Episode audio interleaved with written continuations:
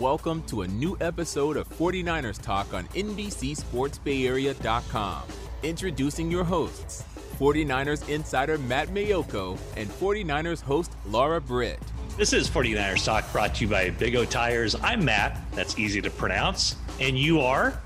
Laura, is that hard to pronounce? Well, I think I've always kind of said it wrong. You say Laura, I've always just gone Laura. See, oh, you know what's funny about that? I've kind of gotten that because I guess some people spell it L A R A, but that would be Lara. Well, L O R A is another way. Laura, yeah. Laura. No, you you really when I when you introduce yourself or you say your name, you really like enunciate the Laura. Laura. Well, that might be the Southern in me, though. Okay, there you go. Maybe. Hey, so I, you know I've what's actually funny? heard this though, Oh, what's and what's I don't really, I can't really tell a difference in how you say it and how I say it. I say Laura, Laura. but then when but now I've started saying Laura, Laura. I'm trying to make you Southern little bit by little bit. You know what? And I reached out uh, to Twitterverse, 49ers Twitterverse for questions.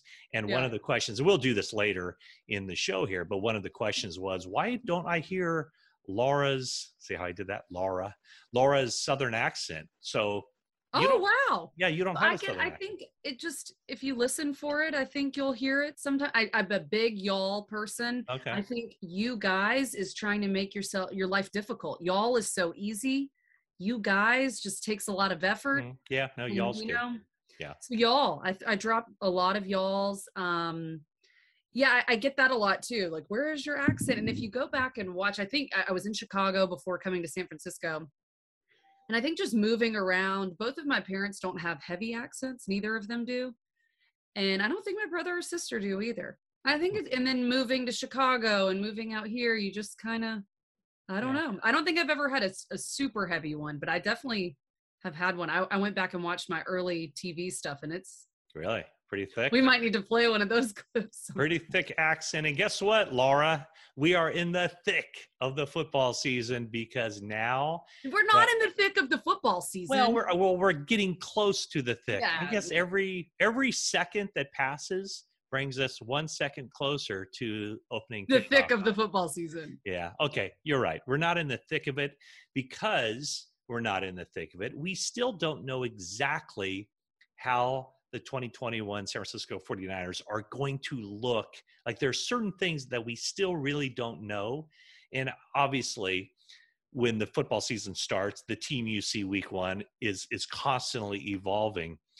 But as we look ahead to this game against the Detroit Lions on Sunday, there are We have a certain game to look ahead to, by the way. we actually have a game to That's look, a real- real game, fun. a real game. But there are certain aspects of this team on offense, defense, and heck, even on special teams where we don't know exactly what's going to happen.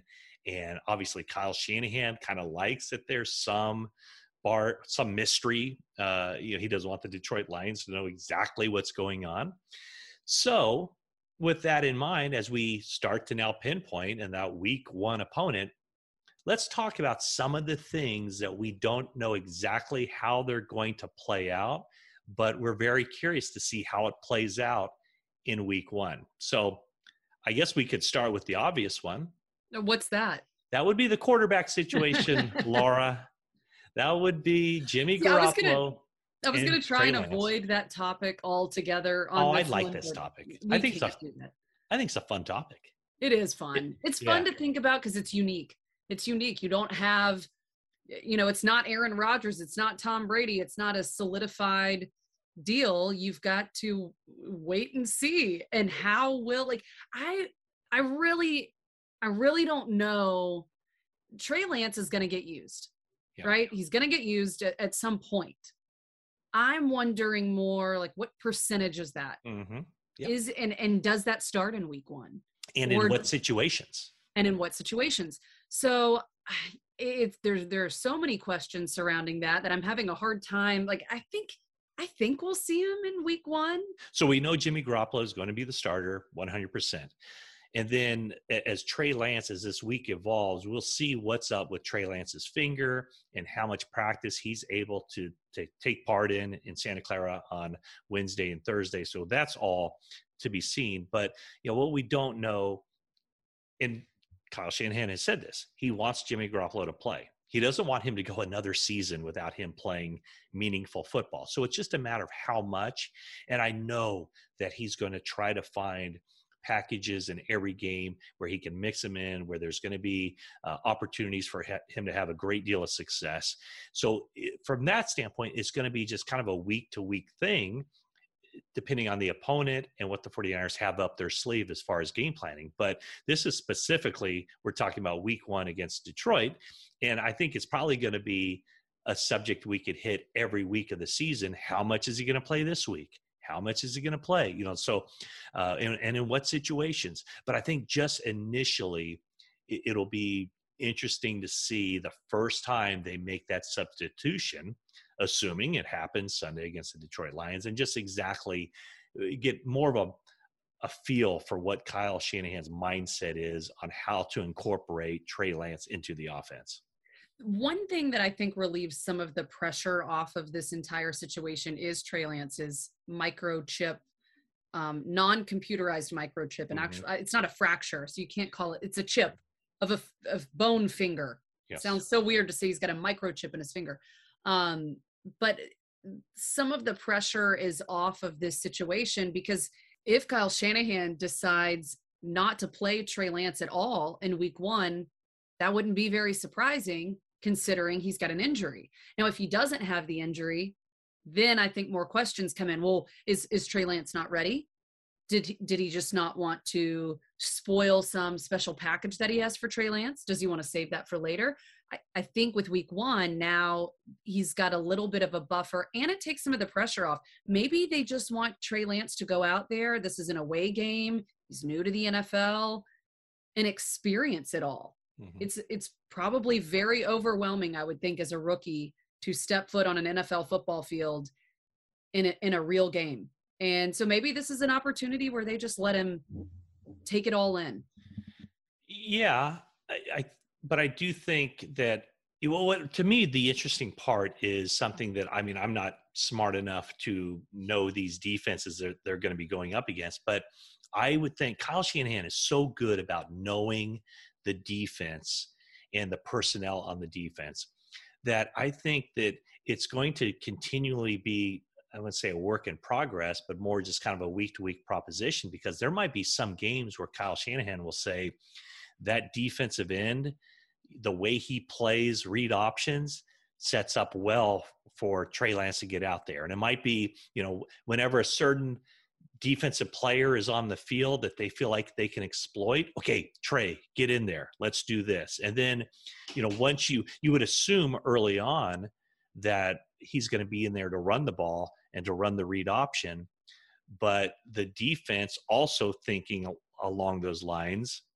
uh, might kind of sell out to stop that which might open up things in the passing game so it's going to be always what the defense gives the 49ers. That's what they've always done. If the defense does this, then the offense is going to do this. And that's the way they're coached. So that'll be kind of the, the chess match that happens that um, very few people probably watching on TV will be able to really analyze that and see what's going on but you know hopefully we'll learn about those things later of you know why did you do this? Well it's because the defense did this. And that's going to be constantly changing. And you know the detroit lions in a lot of way are kind of the, the guinea pigs here right? Because they're going to be the first ones to see this and then how they react is going to set it up for the philadelphia eagles week two. You know if the, the lions have success the eagles are going to replicate that. The 49ers know that the eagles will replicate that. And so it's going to be this constant churn of what we show one week, how we're defended one week is going to set it up for uh, the next game. So it's it's going to be this just like I said, just basically a constant churn of how they the 49ers can use Trey Lance and Jimmy Garoppolo together as part of a game plan to help them ultimately win games, which Jimmy Garoppolo says is all they're trying to do. Yeah. And one thing that I've I've gotten to be around our new colleague Joe Staley quite a bit here over the past few weeks.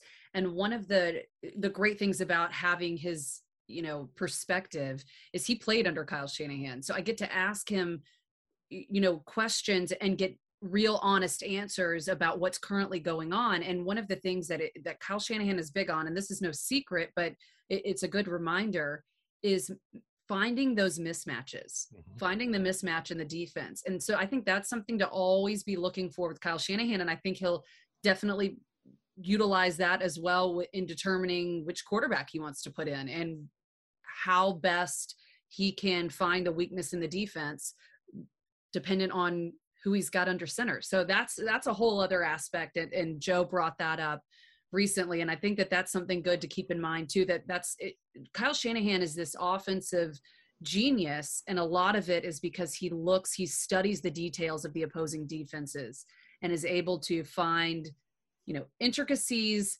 and mismatches. Yeah. And, and so we're, I, the running game is set up for the 49ers to be very good. And I, I, think it could be even better than it was in 2019 when it was pretty darn good then. The, the passing game, though, um, well, it still has George Kittle. So that's, you know, right, right, right, off the top. Yep. That's, that's not a worry. Um, Deebo Samuel and Brandon Aiyuk, as I kind of hinted at, or maybe I just flat out said it on the last episode of 49ers Talk, you know, Brandon Aiyuk is somebody that I, I, expected a little bit more from him in training camp, but now the season's starting and he's got to kind of ramp his game up a little bit. There's Trent Sherfield, who was really impressive and a guy who just, you know, uh, who was it? Mohamed Sanu calls him textbook Trent because everything he does is just the way you should do it. And that was a guy we really knew nothing about when the 49ers signed him as a, a, free agent from the Arizona Cardinals. We knew he was a good special teams player. We had no idea he could be a wide receiver. And honestly, Laura, there were times in training camp where I thought, man, he looks better than Brandon Aiyuk. So there might be, you might see Sherfield mix in quite a bit when the 49ers are in two wide receiver situations. But oh, you know, ultimately, who's going to be that number three receiver? Who's going to be the number four? You know, Mohamed Sanu is on the team, of course. You have Jauan Jennings and Jalen Hurd. So just kind of seeing that rotation of receivers and do they have enough depth to really stress a defense we'll see that's another thing that i'm kind of curious to see on sunday against the lions is exactly how much each wide receiver plays and if they're in there for uh, whether specific routes or specific uh, down and distance situations. So, um, and we'll see if Brandon Aiyuk kind of turns it on once the regular season starts and shows what he did for through a good portion of his rookie season. Yeah, our, our colleague Jennifer Lee Chan has a great article right now over on NBCSportsBayArea.com about the wide receivers, but it's specifically about a detail about the wide receivers. And I find this kind of fascinating. The average height of the six wide receivers that made the initial 53 man roster for the Niners went up by five inches. You're talking the average? The average height went up wow. by five inches compared to the 2018 wide receiver group. So if you want to read more about that, yeah, JLC's no, that's, got that. But that's wild. That is that is wild that they that they've really switched. I, I, remember when Kyle Shanahan first came to the 49ers, he talked a lot about what he looks for in wide receivers. And the number one thing was he wants wide receivers who can separate, which is very much understandable. Well, there are two ways to separate, right? You can either get a, you know, you can gain distance on the guy that's covering you through your legs, right? In, in that was my that was my yeah, best no, that running. Was good. Yeah, I didn't know what you. I thought you might be like chopping up onions or something for a. No, you for, know, you know, in uh, Dumb and Dumber, and he goes yeah. like, "Harry, it feels like I'm running at an incredible rate." wow. I just hope that doesn't start a trend and people refer to us as dumb and dumber. Anyway. Well, probably already do. Yeah. Anyway. Uh, and the other way to gain separation is vertically right? I guess I could have said horizontally through running or vertically through through um, through height and we jumping. Figure this out as we go along. Yeah. That's so uh, maybe we should we should have edited that in, but oh well. Nah. Now let's let's go organically. Uh, so yeah, horizontally and, and vertically. So so that'll be interesting. That's an interesting fact that JLC brought up about the the height. I, it hadn't dawned on me, but that was good of her to to kind of put that uh, together. So Shanahan has also said some things about this wide receiver group. He said, "I like the versatility of the group. I'm excited about where we're heading into the season." And I think the uh, a differentiator between this wide receiver group as opposed to what you see elsewhere they call them the YAC you know well it's not just in the wide receiver group you got george kittle as part of the YAC bros too but mm-hmm. these are big dudes that can run people over so you not yeah. only have ability now with height and some speed you also have guys that aren't scared to run with the football yeah that's a good point like they don't once they catch the ball they make the defensive backs work to bring them down you know, Deebo Samuel turns into a running back. Brandon Aiyuk turns into a hurdler in some cases. You have Jauan Jennings, who is kind of Anquan Boldin esque with his ability to just try to run people over. Uh, Mohamed Sanu and, and Jalen Hurd, um, I guess, in that same vein, although we really haven't seen Jalen Hurd. So, yeah, that's that'll be something to keep an eye on. Um, and then I look over at the defensive side. You know, they have so much depth on the defensive line that seeing that rotation of how they're going to use guys, how many guys are going to be in uniform for that game, and how much they play. If they suit up eight guys for a game, are those eight guys going to play an equal amount, or are you going to have a guy like Armstead, who's kind of been a workhorse, play more? When Nick Bosa was healthy, he played a lot. But are you going to? I feel like Bosa's going to play a lot.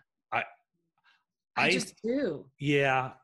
And I know he's coming off a, an injury, but with all just seeing him first off, and then hearing coaches, fellow teammates talk about he's in the his dad, he's in the best mm-hmm. shape of his life.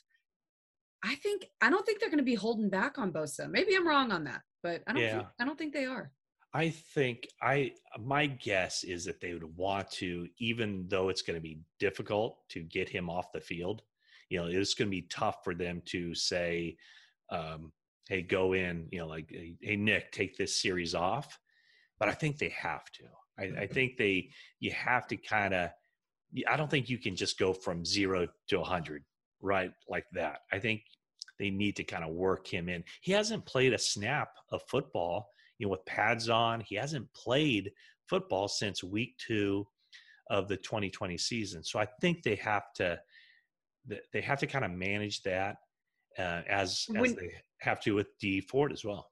One thing that you said kind of reminded me I uh, of a Major League Baseball reference. I do view Nick Bosa kind of like a starting pitcher. You know, when the when your skipper comes out to try and take the ball away from you, like he's he's putting up a fight to to get him off the field. It's not going to be.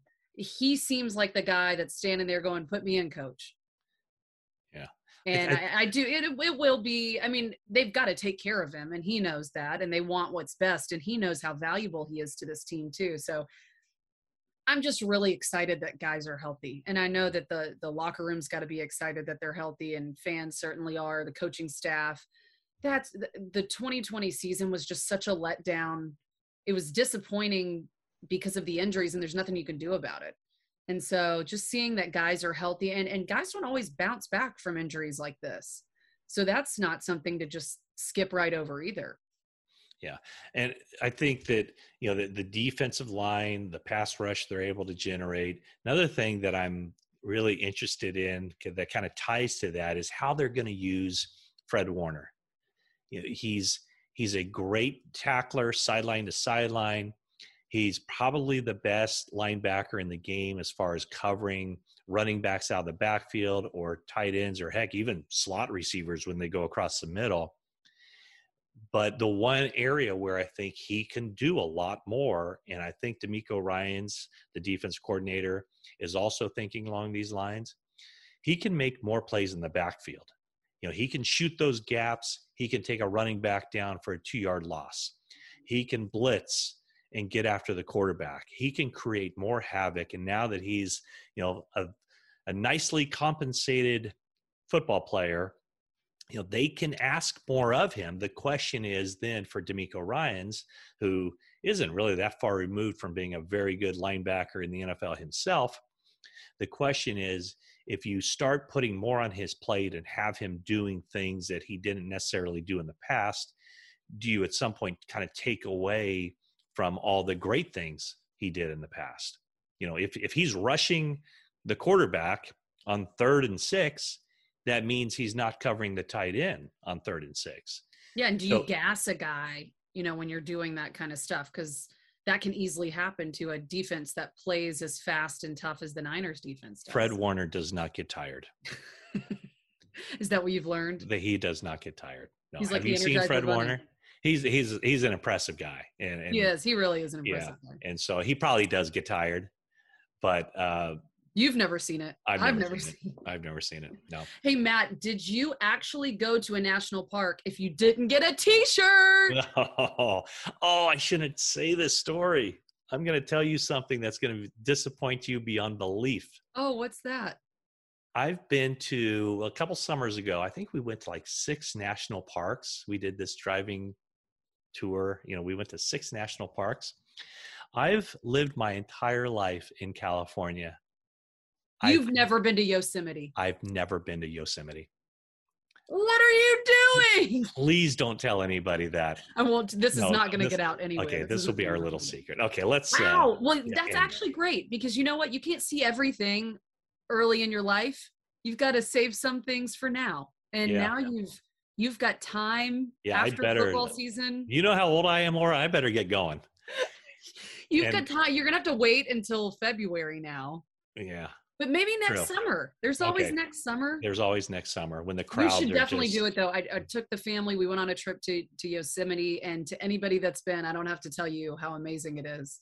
It was it was a great getaway, and not far, not far from the Bay Area. Okay, uh, it's uh, you're about the you're about the 900th person who's told me that that I need to get my butt there. Hey, you know where I'm going to take a trip to right now? I'm going. No idea. To, I'm going to Detroit to, to get a perspective on the Lions, the 49ers' first week opponent, and that'll be coming up right after this word from Big O Tires. It's Big O Tires Labor Day sale. Save up to $190. That's up to $70 via MasterCard reward card on select tires, plus free basic installation, plus up to $120 in mail in rebates on purchases of $500 or more with a Big O card. Only at Big O. All right, we're back on 49ers Talk, and we're going to bring in someone who knows all about the 49ers week one opponent, the Detroit Lions. That's Dave Birkett of the Detroit Free Press. He's a beat writer. Follow him on Twitter at Dave Birkett, D A V E B I R K E T T. Dave, I'm Matt. She's Laura. Are you ready to talk some football? Let's do it. We're here, right? Week one, finally. It it is finally, and uh, there's a whole new era there in Detroit Lions football. So catch us up on. We saw Dan Campbell get introduced as the head football coach in January. Where are the Lions right now as they prepare to face the 49ers? Well, look, I don't think they're going to be a very good football team this fall, but I do think the organization is is pointed in the right direction for maybe the first time in a, a very long time. Um, you know, Dan Campbell and Brad Holmes, the, the new general manager, have both done some really good things. Um, I think there's there's you know there's a lot of buy-in within the organization, players, upstairs, coaching staff. Everyone seems to be on the same page. That hasn't always been the same case out here. So um, look, there's going to be some rough patches. I think you look at the talent on the Lions roster compared to a lot of the other teams in the NFL. It's it's maybe not quite there yet.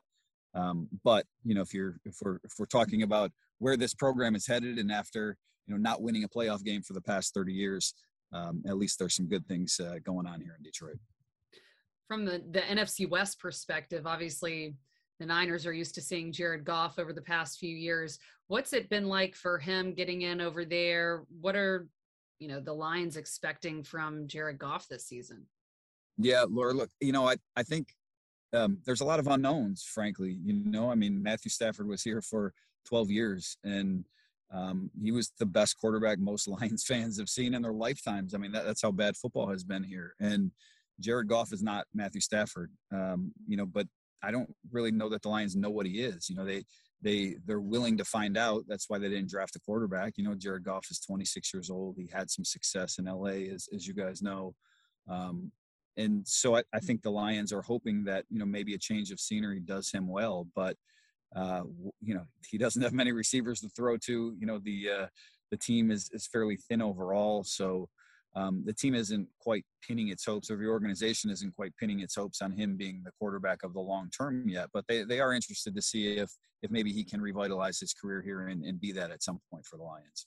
Yeah, before we talk about the, the Lions of, of this season, it, let's let's talk a little bit about Stafford. You know, obviously he's coming to the NFC West. 49ers will face him twice every year that he's with the Rams. Um, what what did you hear during that time when when it was clear that he's he was going to be moving on? The 49ers were interested in some degree. I don't know exactly how much but i know they were very disappointed when he went to the rams because kyle shanahan had a very high opinion of him. So eh, how do you how did that all go down? And, and do you think in, in your reporting that the 49ers were really involved in that or was he kind of going to be going to the rams all along yeah, I, I think there were six to eight teams that were, you know, in the the Stafford sweepstakes to to some level, and I guess the 49ers would be one of those that that um, at least there was an inquiry. I don't know how deep it got. I think at the end of the day, it was really the Rams, the Carolina Panthers, or maybe the other team. Indy was the team that I, I know I had heard. I know Washington was another team, but I think at the end of the day, it was really you know Matthew wanted to. He didn't necessarily want to get to go to Carolina. Didn't see that as a winning situation. Um, Carolina made a very strong offer. Um, you know, obviously the the Rams um, and the Lions eyes topped that with two first round picks. I don't I don't know what San Francisco's offer was. I don't know how close that came. I think maybe there was a, an inquiry, a back and forth, but I, I, I would hesitate to say they were very serious suitors just because I don't know that they were going to give up the the type of draft compensation that the Lions required to to move Stafford, and that you know, frankly, uh, several other teams were willing to to meet all right, I'm tired of talking about the past. I'm ready to look forward to week one. This is what this is the good stuff. This is what people want to know. Yep. All right, what? I'm I'm cutting straight to the chase here. What do you think the Lions are going to struggle the most with in week one against the Niners? Um, throwing the football. I, I just I mean, you know, watching, look, I mean, this sort of ties in with the Goff and Stafford that we were just talking about, right? People have, have asked me, you know, sort of what the difference is between the two or what do I think watching Goff and Goff's, you know, he's a good quarterback. I don't think anyone can take that, that from him, but um, I, you know, he just, he's, he's a little more risk averse than, than Stafford. You know, Matthew had the type of arm that he was willing to just sling it downfield in, in tight windows and he's throwing the ball and it didn't matter. And, you know, maybe sometimes that was to his detriment. And I think what we've seen a lot from this offense so far is is the short passing game, play it safe. Uh, you know, there's some shots built into it, but they don't always seem to take those. And and just given the weapons that are around, you know, Jared, I just don't know that I don't know how much success this this offense is going to have throwing the ball, especially given the pass rush of, of the 49ers. You know, I, I don't I don't envision that they want to hold the ball long and, and, and take some of those shots. So um, it's important, obviously, that the Lions don't turn the ball over. That's you know, I sat down with Dan Campbell, um, you know, last week, and he had, you know, me, uh, he said this is our margin for error this year, right? So, so he he realizes where the Lions are at, and, and one of those things that they need to do is to have a plus turnover ratio. But I I think the Lions offense is going to struggle a little bit early on as as everyone sort of gets used to these moving parts. Penei Sewell, a rookie right tackle who's going to be very good, but is a rookie uh, and then some of the, the lack of weapons in the passing game that, that Jared Goff has. Uh, I was going to ask you about Penei Sewell, uh, the rookie coming in from Oregon. Uh, Kris Kocurek, who is there as the Lions defensive line coach for a long time, man, he has a he has a squad with the 49ers. They're deep, uh, they're talented. Nick Bosa looks good, even though he hasn't played a game in almost a year. How did Sewell how did he progress through camp? How did he look in the preseason games? And are they going to have to give him a lot of help if he's lined up against Nick Bosa? Yeah, I would think so. Um, look, and, and we know what Kris Kocurek does up here, right? Because, like you said, he was here for a long time and he did great things with the Lions pass rush. And um, look, Sewell looks good at times. I mean, you can tell he's a really athletic guy for 335 pounds and six five and whatever he is. I mean, he, he's a big dude, and, and he's he's going to be a good player in time. But um, you know, there's a lot. There's there's a big learning curve that he has to overcome. He did not play football last year at Oregon, right? He opted out of the season. So um, yes, he's played uh, almost a, a full game's worth of snaps in the preseason, but really he hasn't played um, a game in 19, 20 months, you know, since since Oregon's Rose Bowl game in, in the 2019 season. So he struggled a little bit with pass rush uh, this preseason. He's been going against Romeo Okwara, who's a pretty good rusher in his own right. So um, he's had some experience, but I do think the Lions will give him a lot of help. And the one thing I can say about that is with Taylor Decker on the left side, with Frank Ragnow at center, you know, with a pretty good offensive line overall, um, the Lions can afford to give him help there and, and, and count on their other veterans up front to win their one-on-one battles. You talked about the Niners pass rush, but the Lions have, have got a stocked and stacked pass rush too. What's the is that the the biggest strength of this Lions team? What what would you say is the biggest strength? Yeah, I, I think, you know, um, you know, the reason maybe for optimism here in Detroit outside of, you know, Dan Campbell and maybe there being some buy-in is that they are strong in the trenches on both sides both sides of the ball. And I guess if that's in, you know, if you need to have have one area to be strong on, you know, that's a good good place to be. You know, the offensive line, three first round picks up there uh, plus a, a, second year guy in Jonah Jackson who played well last year, and Hal Vaitai at, at, right guard who you know has had some success in the league. Didn't have a great year last year, but a solid five on, up front on offense. And defensively, it's the same thing. That they're deepest at the defensive line, and they have a couple pretty good outside linebackers in Romeo Okwara and Trey Flowers, who you know really their responsibility is to rush the passer. So. Um, it's been a couple years since we've seen Detroit have a really stout pass rush uh, and really cause some havoc in the, the backfield. I mean, really since maybe Ndamukong Suh, you know, Ziggy Ansah, I guess, one year there. But um, I think this is the Lions' best group since then. So, yes, they should be able to get after Jimmy Garoppolo, Trey Lance, whoever is playing quarterback for, for the 49ers. Yeah. So what, what is Aaron Glenn, the defensive coordinator? How does he go about this as the week progresses and they put in their defensive game plan? And heck, as the 49ers kind of figure out what they're going to do with Trey Lance having that that finger injury, how much they want to incorporate yeah. him. Um, I, I, guess it, we in the Bay Area really have no idea how exactly they're going to use Trey Lance if they're going to use him. I would assume they are. So I guess the the Lions have to be hmm. the same way, just kind of ready for anything. So how much game planning, how much kind of just making things up as you go along and, and adjusting on the fly do you see do you envision with that? And what are the major challenges you think that the Lions defense will face when it comes to the 49ers? Well, it's funny. I, you know, asked a couple coaches, I guess was probably the last week of training camp, just, you know, how much have they started preparing for the 49ers? And, uh, you know, most of them said, hey, you know, we're focused on the Lions right now. We have to get better, um, you know, that sort of thing. And, and rightfully so. I mean, the Lions are, are, a team that really needs to work on themselves. But I think it was Aubrey Pleasant who said, hey, look, we're, we're ready. You know, where he was drafted at, we know he's going to play. You know, we figure he's going to play a series, whatever it is, right? He's going to be inserted at, at some point in time. So I think internally the Lions – do expect to see Trey Lance. Maybe the finger changes that, but they will be prepared for that at the very least. And obviously, the the rushing element, the athletic element that that he adds to that backfield adds a different dimension that the Lions defense has to prepare for. So, um, I think um, the Lions are expecting Jimmy G to start. I think they expect that Trey Lance will will play at some point, and they they are well aware that they will have to have um, maybe not two different game plans because you know uh, you know this is the Kyle Shanahan offense after all, but be aware for different dimensions that the quarterbacks can bring to the table. Always like getting the outside perspective. You know, we're so plugged in here in the Bay Area and we hear all these 49ers storylines all the time, but from the Detroit perspective and even just outside of the Bay Area, what do you think is the most dangerous weapon? And it doesn't necessarily have to be an individual player, maybe even a, a position group that the 49ers possess?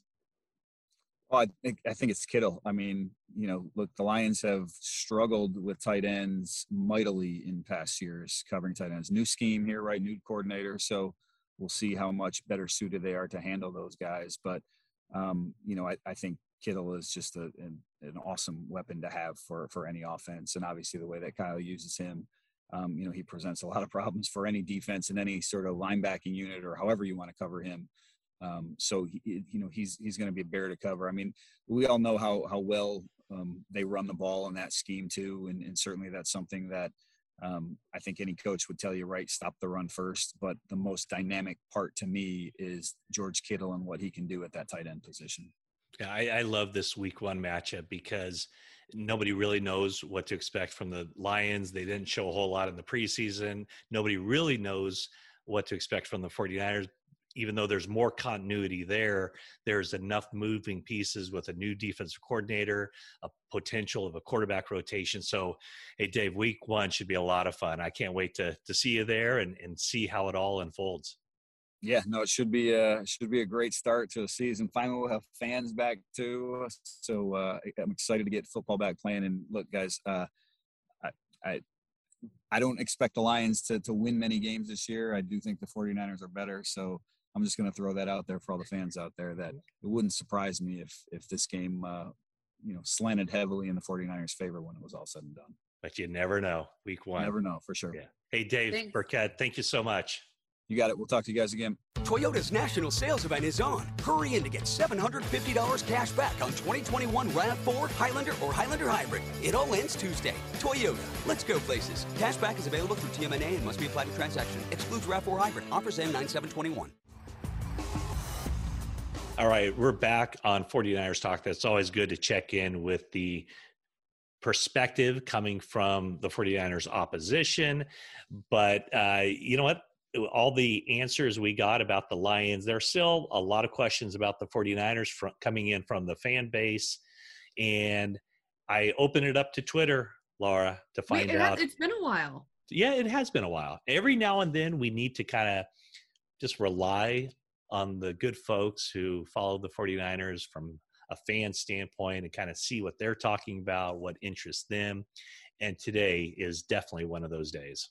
Yeah, let's get to them. We're, we're not going to keep you waiting any longer. Let's see. At Thompson Kid 31 wants to know uh, provided everyone stays healthy, what is the identity of this team moving forward? Is it a run heavy or a pass heavy team? Yeah, I think the identity is play really good defense and run the ball. I, I think that that's what it is. Uh, and I think that so much of what the 49ers want from Jimmy Garoppolo and expect from Jimmy Garoppolo will be predicated on the success that they have in, in the running game. And that's going to make it easy on everybody. I don't know that there will be a game this season where Kyle Shanahan goes into it saying, we're going to throw the ball 40 times. Um, you know, this game's on you, Jimmy. I don't think that that will be the case at all. He always says he wants there to be a 50 50 split run and pass. But the fact of the matter is, the game dictates how that is. And the 49ers certainly hope to control the clock and control the game and be leading games. And when a team is winning, you're always going to gravitate toward running the ball more. So I think that um, the I think the 49ers are going to win a lot more games than they lose this season. Therefore, I think that they will be a very run heavy team. Yeah, and that's what makes Kyle Shanahan's offense tick. The yes. run game is what makes it work. Absolutely. And uh, at Michael Daniel wants to know if Kyle Shanahan opts for a two quarterback rotation, how much longer until the rest of the league figures it out and game plans accordingly? I I think they're game planning for it right now. Yeah, and I think the interesting thing about Kyle Shanahan and this two quarterback situation is when Kyle Shanahan has one quarterback, the rest of the league has a hard time keeping up with him. Mm-hmm. So it's not something, it's not just about who he's got under center. I mean, he runs a scheme that's difficult to game plan for, and he and he wants to keep it that way. And now when you add another wrinkle into that system, that just gives opposing teams even more on their whiteboard that they've got to try and plan for. And then in reality, there, you know, there's just not there are things you can't plan for. He yeah. always has. I mean, how many times this season do you see something? Maybe like five to seven. I feel you'll see something and you're like, where did that come from? What is that? And he doesn't do it necessarily every game. He doesn't do it, or maybe not as obviously every game, mm. but you'll see things in there you know, Kyle Shanahan has specific uh, packages that kind of wow you. I would say probably like five to seven times a year. I just think they have enough answers with their offense that it's going to be the defense that's kind of scrambling on a weekly basis. I think that Trey Lance makes it an 11 on 11 game. In other words, the defense, the 11 players on defense, have to account for 11 players on the 49ers offense because Trey Lance is a threat in the running game, too. Whereas Jimmy Garoppolo is probably a more polished uh, possession type of passer, more accurate with the ball.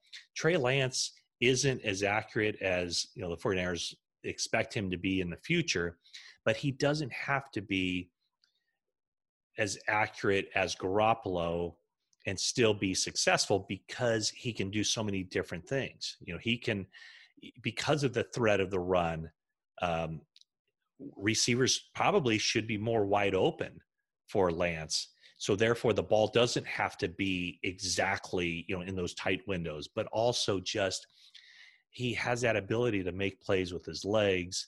So that just gives the 49ers another element. So I, I think that I think it'll be really difficult for teams to catch up to what the 49ers are doing because I think the 49ers will always be evolving and they have the pieces on that offense to do just that, to always be perhaps one step ahead of the opposition. Yeah, a couple more quarterback questions here. At Spokane 9 or 25, when do you think Lance takes over, assuming everyone remains healthy? I think that's the big assumption is assuming everyone remains healthy. I don't know. I don't know that Yeah. there is a scenario. Okay, so there, there is a scenario where he would, even if Jimmy Garoppolo is healthy. If the 49ers start out 0 and 7, I think Trey Lance is going to. you think mean- so? I think so. I don't think it would take 0 and 7 for him to step in. I'm But thinking po- 0 and 3. Oh, really? You say 0 and 3? Well, it depends. If Jimmy Garoppolo is the reason they're 0 and 3, then yes. And so, that's that's what's hard about this question is It- it there are so many factors. yeah. So, yeah. we did a but- whole podcast. Uh, yes. So the the question from Spokane Niner is if if everybody's healthy. Well, I'm thinking that if everybody's healthy, the 49ers are going to be winning football games. So eh, I don't know that that Trey Lance would ever just take over as the starting quarterback, but I do think that if Trey Lance's opportunities result in very successful plays for the 49ers that they would use him more and more you know they might use him 10 snaps a game something like yeah, that yeah I don't I'm I don't see him taking over. not if everybody's healthy and not if everybody's if the team is winning Right. I, I don't see that happening but who knows you never know Who knows? Um, M. Rishwain wants to know Could you see Jimmy getting some decent rushing yards on runs of his own this year? I think the answer to that is a big no. I mean, there might be there might be a third and six. I think he's remembering that third preseason game Yes, where but Jimmy would, got the rushing touchdown. I don't think we're not Shanahan's not going to fit a, a round peg into a square hole. Right. Well, it, it wouldn't be designed runs. I don't think. You know, there's not a chance that that would happen. But I, you know what? There could be games. Uh, there could be a situation every game where you know the defense, you know, is in man coverage, and the defensive backs and linebackers have their backs turned covering guys, and Garoppolo has an easy. You know, six yard run for a first down. So that could happen, but it's not going to be something that the 49ers uh, put in their game plan and and kind of count on on a weekly basis. Now Trey Lance will be the runner, Jimmy Garoppolo will be the thrower. Another question at Francis. I hope I don't butcher your name. Ramiel. Ramiel. Uh, Francis. We're gonna stick with Francis. Do you guys believe Dee Ford will see limited action against the Lions for precautionary reasons? Now, I did say that I think Nick Bosa is going to play a lot more. Dee Ford. I kind of feel the opposite way about just because there were so many questions when you're dealing with the neck and the spine.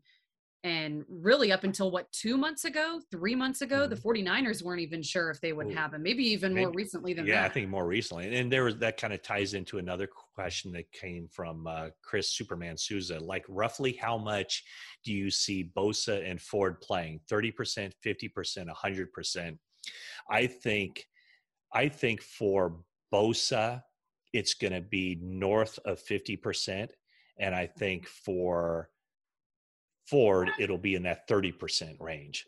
Uh, I, I, I- actually agree completely. I yeah, think I, I think Dee Ford is a situational pass rusher. He will play nickel downs, but not every nickel down because I think you already have Bosa and you have Samson Ebukam who are going to play nickel downs as well. So I think you work Ford in kind of slowly, but Bosa is an every down guy. You know, Bosa, you want Bosa out there on first and 10, you want him out there on third and six. You want him out there all the time. It's going to be up to Kris Kocurek and to DeMeco Ryans to kind of limit the snaps. You don't want to overwork him too soon. I love this question at Faithful RI49. What's the standard penalty for bitten kneecaps? Are there modified knee pads 49ers players will be using to provide added protection? Of course, he's talking about Dan Campbell's quote. I mean, the quote of all quotes. Yeah, I'm still trying to wrap my mind around that. And this that was at his introductory press conference when he was named the Lions head coach in January, and he had the comment about you know this team is going to take on the identity of Detroit of the city. You know when the people of Detroit get knocked down, they come back stronger than ever. But the way he said it with his football players, when you knock us down, we're going to stand up and we're going to bite your kneecap off. And then I think he even said like, and then we'll bite your other kneecap off. And and he just kind of went on this roll. And so this will actually be the first time we see the Detroit Lions and whether they actually do bite kneecaps off. I'm kind of hoping they don't. So I actually have an interesting perspective on this. You know, sometimes when you hear that stuff as a never being a NFL player and, and having been in that. Oh, I thought room, you were going to say never having been a cannibal and oh, wanting to no, eat people's kneecaps. I'm, I'm not that either. But I was talking with some some former players and they all had the same reaction. They were all like, that doesn't work. That doesn't uh, work in the NFL anymore. So I thought that was really interesting because you tend to think some of this like ah, hoorah stuff works. But they all all the former players had the same reaction that that that doesn't work. I guess we'll find out in the season. Yeah, and I'm not sure. And I think uh, it would probably be uh, uh, an ejection from the game if somebody actually did bite a kneecap off. Anyway, um, CJ Niners uh, wants to know what is it that John and Kyle see in Jalen Hurd for him to survive the 53 man cut? And my answer to that is the same thing they saw in 2019 when they drafted him in the third round. They see a guy who is big, they see a guy who has position flexibility. They see a wide receiver that is unlike any other player they have on their team. And so you when we talked about uh, how teams are going to you know adjust to the 49ers and they're going to kind of figure them out what the 49ers want are more options you know more guys who have that versatility to do different things now jalen hurd is um, he's he's an interesting guy he doesn't seem to be really all that involved in the team dynamic, uh, which is okay if you're a good player.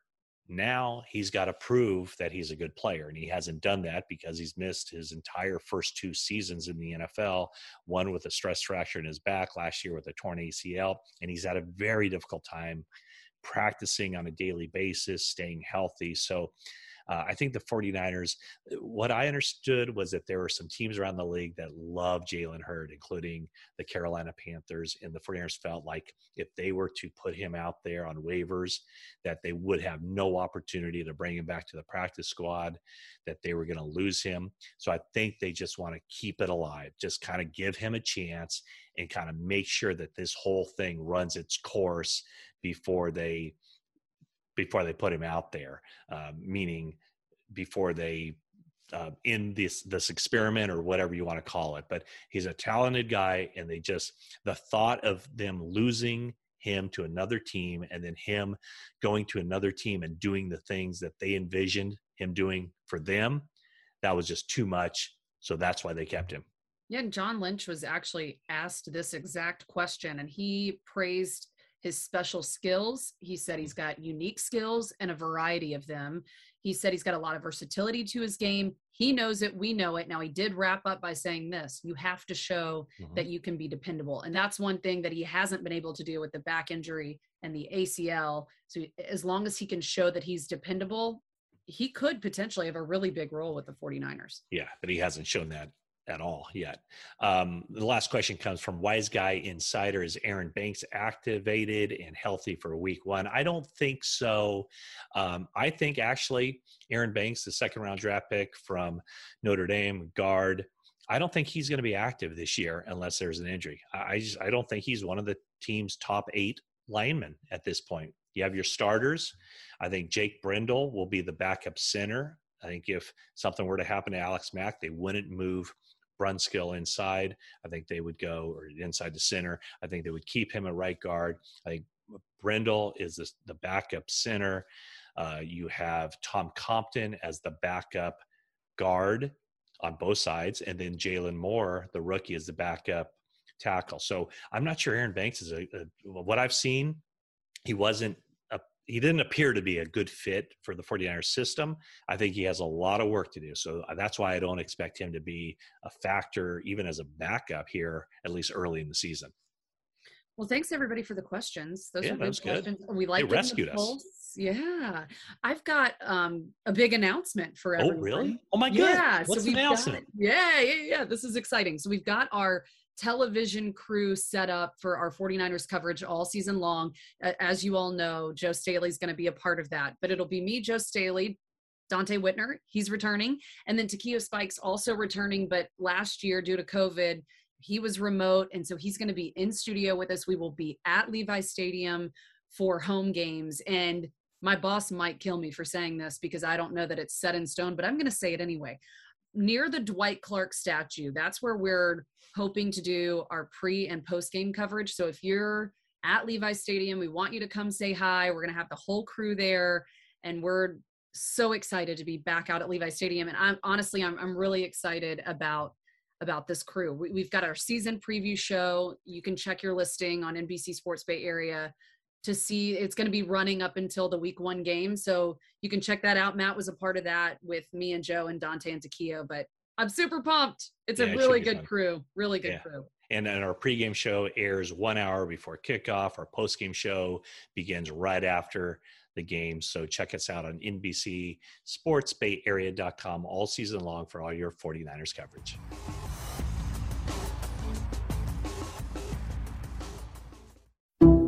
Some people just know the best rate for you is a rate based on you with Allstate, not one based on Carol. She's more focused on hitting a high note than the car in front of her. Why pay a rate based on anyone else? Get one based on you with DriveWise from Allstate. Not available in Alaska or California, subject to terms and conditions. Rates are determined by several factors, which vary by state. In some states, participation in DriveWise allows Allstate to use your driving data for purposes of rating. While in some states, your rate could increase with high risk driving, generally, safer drivers will save with DriveWise. Allstate Fire and Casualty Insurance Company and affiliates, Northbrook, Illinois.